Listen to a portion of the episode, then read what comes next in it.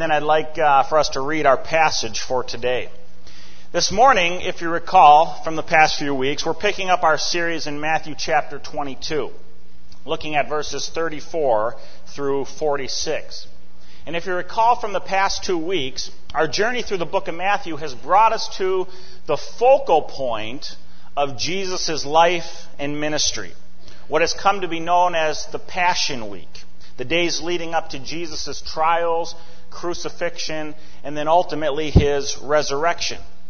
And as we've seen over the past two weeks, the religious authorities have been trying to trap Jesus with a series of questions, trying to discredit him or get him to commit blasphemy. They've questioned his authority, they've questioned him on politics, and they've questioned him theologically. Remember, these guys wanted to get rid of Jesus. But up to this point, Jesus has answered all of their challenges. And so here today in Matthew chapter 22, verses 34 through 46, we're going to find Jesus' enemies test him yet again with one final question. So I want to begin this morning by reading our passage together today, and then I'm going to come back and make some observations about what's going on here. If you have your Bibles, turn with me to Matthew 22, 34 through 46. If you don't have your Bibles, we're going to have it on the screen behind me. Hearing that, the, hearing that Jesus had silenced the Sadducees, the Pharisees got together. One of them, an expert in the law, tested him with this question Teacher, which is the greatest commandment in the law? Jesus replied, Love the Lord your God with all your heart and with all your soul and with all your mind. This is the first and greatest commandment. And the second is like it. Love your neighbor as yourself. All the law and the prophets hang on these two commandments. While the Pharisees were gathered together, Jesus asked them, What do you think about the Christ? Whose son is he? The son of David, they replied. He said to them, How is it then that David, speaking by the Spirit, calls him Lord? For he says, The Lord said to my Lord, Sit at my right hand until I put your enemies under your feet. If then David calls him Lord, how can he be his son? No one could say a word in reply. And from that day on, no one dared to ask him any more questions. Now, I'd like to make a few observations about what's going on in this passage as we work our way towards the main point of Jesus' teaching here. And the first thing I want to note here is that Jesus is confronted in verse 35 by an expert in the law. Now, some of your translations may say lawyer here. Now, this is an interesting description for the person that the Pharisees have sent forward to test Jesus. You see, throughout his gospel, Matthew most commonly refers to the Jewish experts in the law as scribes. He uses the term scribes. But here, he uses a different word in the original Greek. He uses the word for lawyer. Now, I don't think Matthew has made a mistake here in his choice of words. I think it's very likely that what Matthew is trying to communicate here is that this man was no ordinary scribe.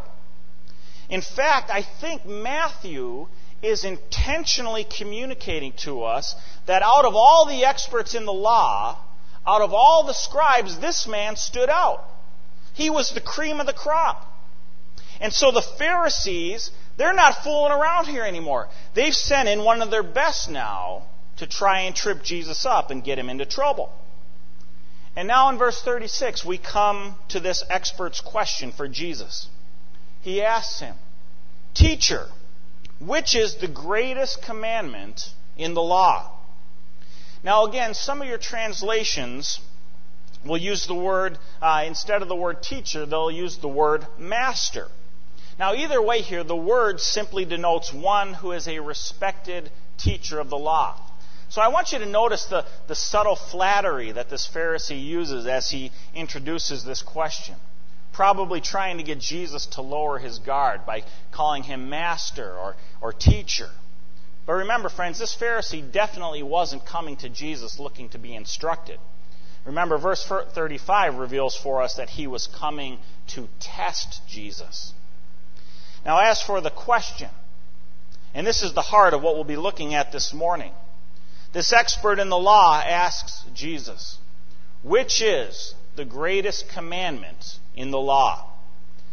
Now, the key word in this question from this Pharisee is greatest.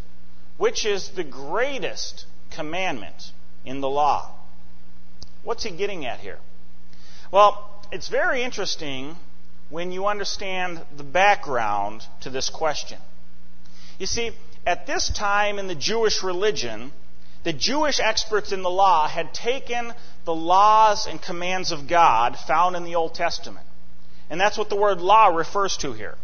They had taken God's revelation in the Old Testament and they had broken it down into 613 separate laws. 613 laws that they expected people to keep. Now, on top of this, they then divided these 613 laws into two parts. They had the positive laws, 248 positive laws. These were the do this laws. And then they had another 365 negative laws, which were the do not do this laws. Now, as if that wasn't enough, within this division, they created another category. They had light laws and they had heavy laws. Now, the light laws were the laws that they allowed a bit more leniency on.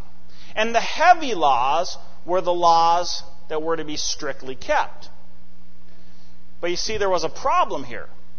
You see, the Jewish religious experts couldn't agree on which laws were the light laws and which laws were the heavy laws. And so there was this ongoing debate between the Pharisees and the Sadducees and the experts in the law over which law was the greatest. Which were the light laws? Which were the heavy laws? Which law should we keep and hold in higher priority over the others? And so, friends, what you need to understand is within this question, what appears to be this simple question to Jesus, which is the greatest commandment in the law? What is really wrapped up in this are all of these crazy and convoluted rules and definitions that the Pharisees had created out of God's Old Testament revelation. See, the Pharisees are really trying to get Jesus to weigh in on their in house debate by asking him a question that they themselves couldn't even agree on. They're hoping that Jesus will either say something controversial about the law or possibly set himself up as a greater authority than the law. And again, their ultimate goal here is to discredit Jesus. If he were to give some ridiculous answer, or just get rid of him outright if he were to commit blasphemy by claiming to be an authority greater than the law. Either way, the Pharisees would be happy. But make no mistake, friends, this was no simple question they were asking Jesus. Now, of course, Jesus gives a masterful reply. But remember, Jesus was not simply a great interpreter of the law. Who was Jesus? He was the author of the law, right? I mean, friends, this is comical. Okay? Here these Jewish experts in the law come to Jesus, who is God in human flesh, and they're asking him to comment on which of his laws is the greatest. As if they're going to try to trip him up or something, right? I mean, how ridiculous. In reply to this expert in the law, Jesus gives the true expert's answer he declares that the greatest commandment in the law is to love the Lord your God with all your heart and with all your soul and with all your mind. And then Jesus goes one step further and he adds, and the second is like it love your neighbor as yourself. He then concludes his reply by stating that all the law and the prophets hang on these two commandments. Now, I think it's important that we fully grasp the profound nature and full implication of what Jesus has just said here. You know, I think for many of us, the temptation with this passage is to initially read this response by Jesus and think something like, oh, now isn't that nice? Jesus has just stripped away all the rules and regulations of the Pharisees, And we read these two commands as, that we're left with as if they're these cute little bumper sticker statements about Christianity. Love God and love others. As if Jesus has just simplified the moral requirements of God.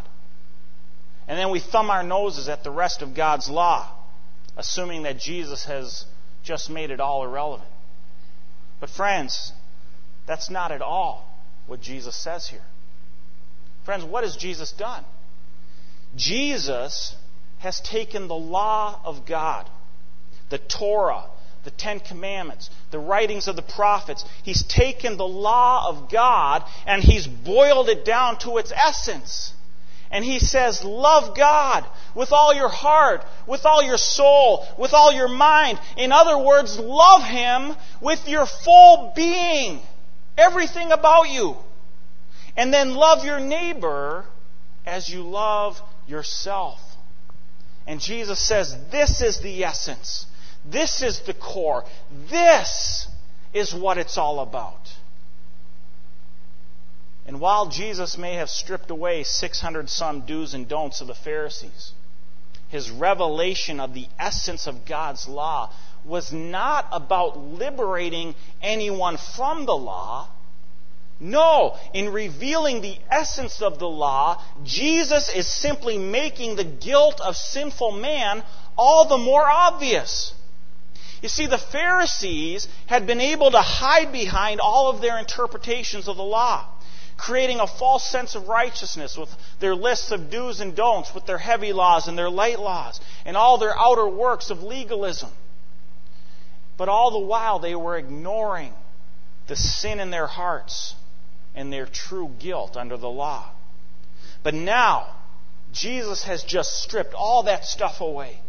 And he says, No, it's all about this loving God and loving others fully, totally, completely, with your whole being. And friends, who has ever done that? Who could ever do that? You see, what we need to understand here, and what the Pharisees failed to recognize, is the true purpose of the law. And this is what Jesus is getting at here, and why his answer is so powerful. What was the purpose of the law? The law, friends, was never given as an instrument of salvation. The law was given specifically to reveal our sin and our need for a Savior. The Apostle Paul explains it this way in Romans chapter 3, verses 19 through 20. Now we know that whatever the law says, it says to those who are under the law, so that every mouth may be silenced and the whole world held accountable to God. Therefore, no one will be declared righteous in his sight by observing the law. Rather, through the law, we become conscious of sin. Paul echoes this point in Romans chapter 7 verse 7 where he says, I would not have known what sin was except through the law. You see, friends, through the law, we become conscious of our sin. And what Paul points out here in Romans chapter 3 is that the law cannot save anybody. The law is simply a tool that points out our greater problem. You know, it's sort of like when you go to the dentist. How many of you ever been to the dentist? All right. I, I want to do a little, uh, take you on a little uh, illust- illustration with me. I got my friend Matt Struve here today. If you don't know Matt, Matt's one of our local dentists here in Lindstrom, dentist extraordinaire. Uh, he's my personal dentist, and uh, and I got my friend Matt here. He's going to do a little exam on me to, uh, to help me illustrate this point of how the law was never intended as a instrument for our salvation. Now, now Matt, uh, you're going to do a quick little exam here. Am I am I right? Okay. Yep. Now, uh, by the way, friends, I'm probably saving about 50 bucks by having this done. That'd be good for six months. I, I got to figure out who I'm going to invite up next week when I preach. You know, maybe uh, any mechanics out there? I got a car. Now, uh, explain to us what do you got here and, and what are you doing with this well, thing? what I have a mirror, and the mirror helps me see your teeth, and so that I can uh, uh, you know, look for decay or anything, and your teeth are looking pretty good, but there's a couple spots we might need to take a look at here. Uh, okay. now, um, all right. So you found a couple spots. Can you do something about that for me here uh, this morning? Not right here. All I have is this mirror. What do you mean? You're a dentist. You can't do anything for me here? Well, I can have you come to my office and I can do something. Well, for you. can't you just use the little uh, the little mirror thing you got? No, it just shows me what's the, what's there. Okay. Um, well, thank you for uh, thanks for nothing. I appreciate it. Um, all right. Hey, give my friend Matt a hand here. Looks like I'm going to have to go into the office sometime later this week. And now, you see, friends, the dentist's mirror can point out the problem, but the mirror itself cannot fix me. And you see, now I've got a real problem. What am I going to do about this decayed tooth I got here? And you see, the same thing happens to us spiritually when God's law confronts us and reveals the sin in our lives. Dr. Earl Radmacher, in his excellent book, Salvation, commenting on the role of the law, he says this The law of Moses was not a means of deliverance from the penalty of sin the law was given that mankind might have a vivid picture of the character of God and how far short we fall. And so, do you see what Jesus has done here in our passage today? Jesus has just cut right to the heart of the law. And he says, This is what God wants from us. He wants us to love Him fully with our entire being. And He wants us to love others as much as we love ourselves. This is what it's all about. And all the rest of your 613 some laws, they all hang on these two commands. Now, friends, I want to jump ahead for a minute and point out how this passage ends. Look at verse 46. What does verse 46 say? Says, No one could say a word in reply. From that day on, no one dared ask him any more questions. What's happened here? Friends, Jesus has just silenced these guys. Totally silenced these guys. Why? Because he's just confronted them with the heart of God's law. And for the very first time in their lives, they're realizing just how pathetically short they fall when they look at God's standards. It's like Paul said in Romans 3:19. Now we know that whatever the law says, it says to those who are under the law, so that every mouth may be silenced.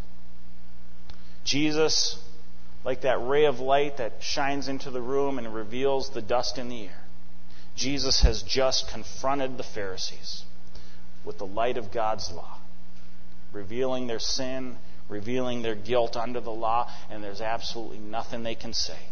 They're guilty and they know it. Friends, you remember that song I played earlier? I fought the law and the law won. Do you get it now? Friends, the law wins. The law wins. Anytime we match even the best of ourselves up against the standard of God's law, the law wins. Jesus has revealed for us here the essence of God's law. Love Him fully and love others as ourselves.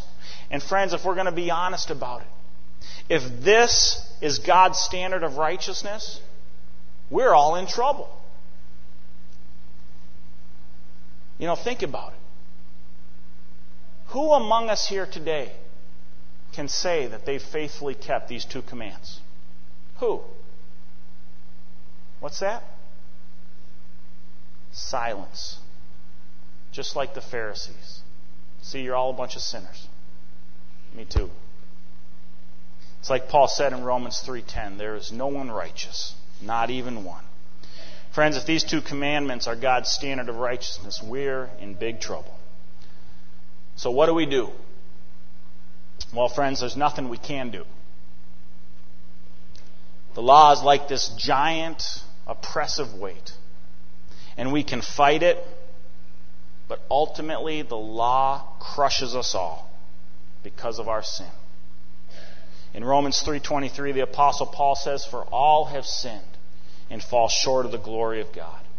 In Romans 8, 7 and 8 he declares the sinful mind is hostile to God. It does not submit to God's law, nor can it do so. Those controlled by the sinful nature cannot please God.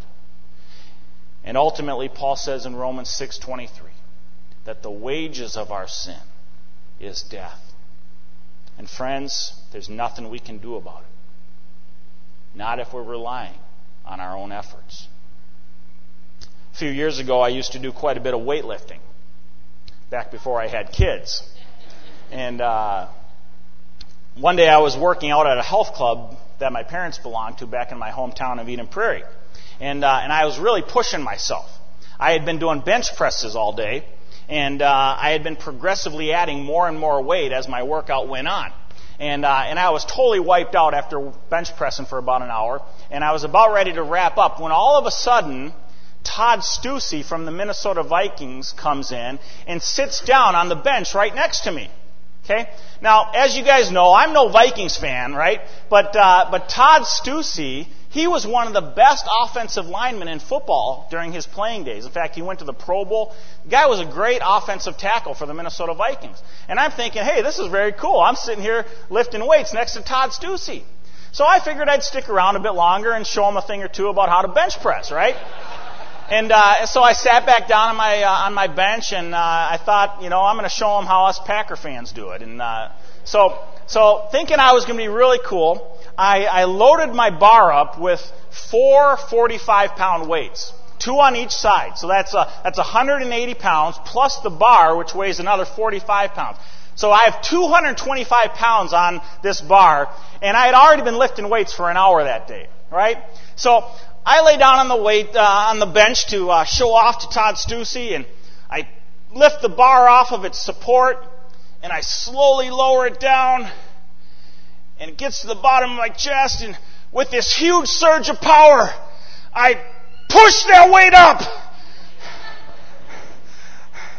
I said I pushed that weight up. Friends, I had nothing. I was absolutely stuck. And I had this 225 pound weight crushing my chest. And I'm sitting here looking around thinking, oh great, what am I going to do? Well, all of a sudden, I see this huge hulk of a man standing over me. And it's Todd Steussie. And he looks down at me and he says, hey, you need some help with that. And so sheepishly I just said, yes, please. And I kid you not, in one quick move, Todd Steussie reaches down and he just whips that weight off of me like it wasn't even there. I mean, he just whipped that weight off like it was nothing. And he says, You okay, son? And I said, Yeah, I'm okay. And I said, uh, Hey, thank you very much. And I quickly made my way back to the locker room with my tail between my legs. You see, friends, the law is like this unbearable weight that we just can't move. And we can fight it. We can try real hard. And we can do our very best. But in the end, the standard of God's law reveals just how weak we truly are because of our sin. And just like I needed Todd Steussie to rescue me from that 225 pound bar that was crushing my chest, the only thing that can free us from the burden of God's law is if one greater than us removes this burden from us. And friends, this is what Jesus Christ has done for us. Jesus Christ fulfilled the law, and he became the perfect sacrifice for our sins. You see, friends, Jesus Christ was no ordinary man. Jesus Christ was the God man. He was fully God and fully man. And this is what Jesus is getting at here when he asks the Pharisees this question in verses 42 through 46. Whose son is the Christ? See, Jesus was trying to get the Pharisees to question their assumption that the Messiah was going to be a mere man, a descendant of King David, a political savior. But Jesus was no ordinary man. He was the God man. And as God, Jesus was without sin and was therefore able to fully uphold all the righteous requirements of the law. As man, Jesus experienced all the trials, temptations, and emotions that all of us know. In his humanity, he could relate to us in every way. Yet in his deity, he knew no sin and perfectly fulfilled the essence of God's law that the rest of us crumble under. And because Jesus was the God man, the perfect representative for humanity, he therefore became the perfect sacrifice for our sins. And this is why Jesus came into the world. He came to provide the means for our salvation through his shed blood on the cross. Paul describes what the God man has done for us in Romans chapter 3, verses 21 through 26. But now a righteousness from God apart from the law has been made known. This righteousness from God comes through faith in Jesus Christ to all who believe.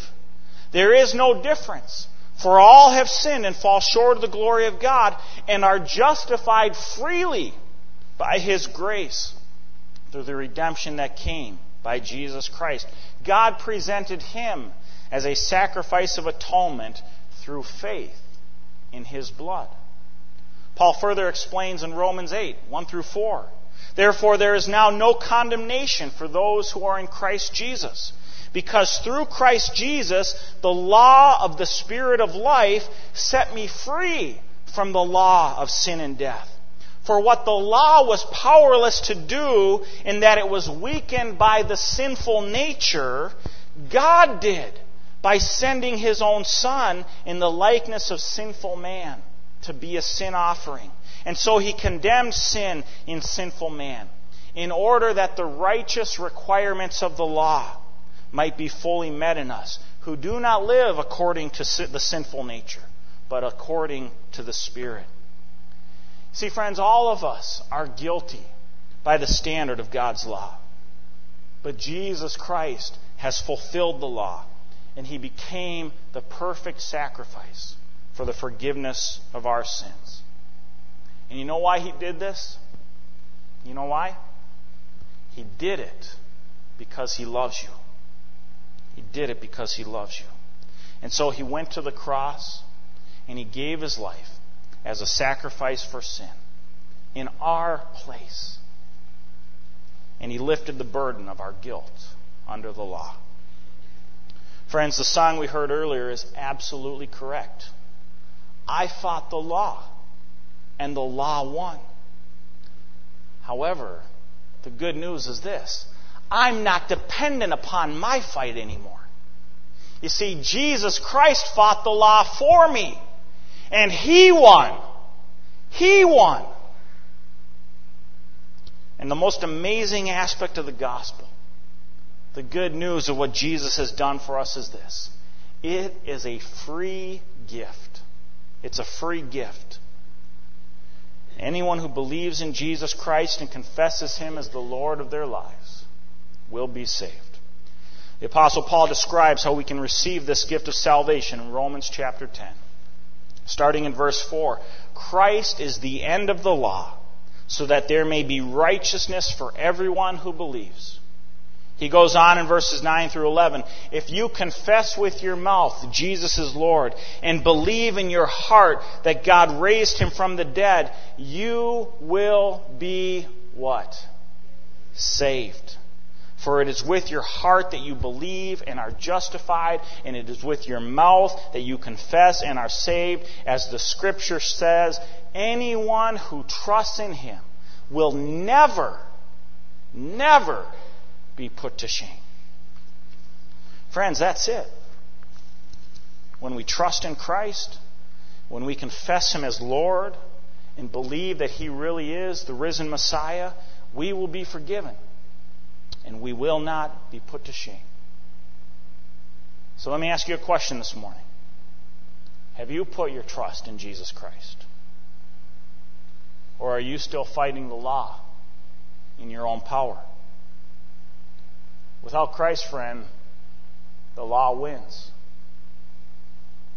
With Christ, you will be saved. Let's close in a word of prayer.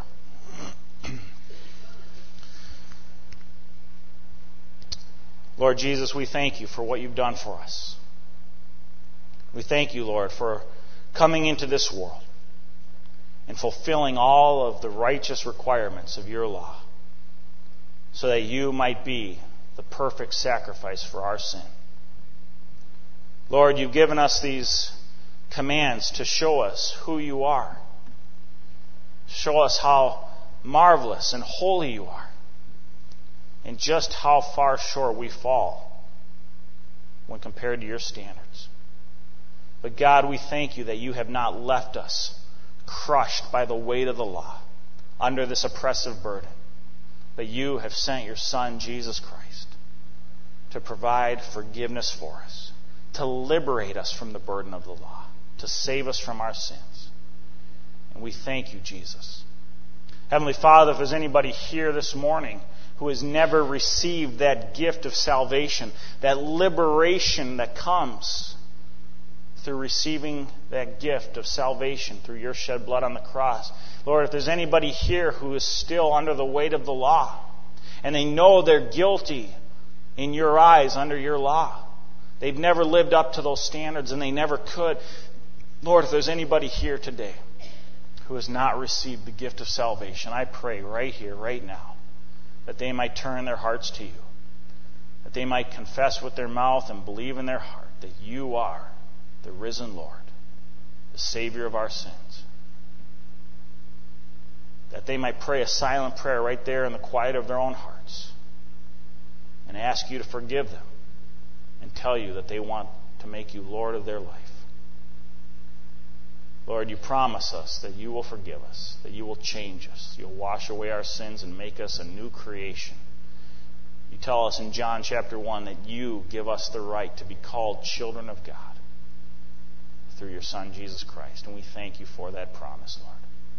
God, I pray that everybody here today would walk out of here knowing that they've been forgiven, they've been freed from the burden of the law. We praise you, Jesus, in your precious name.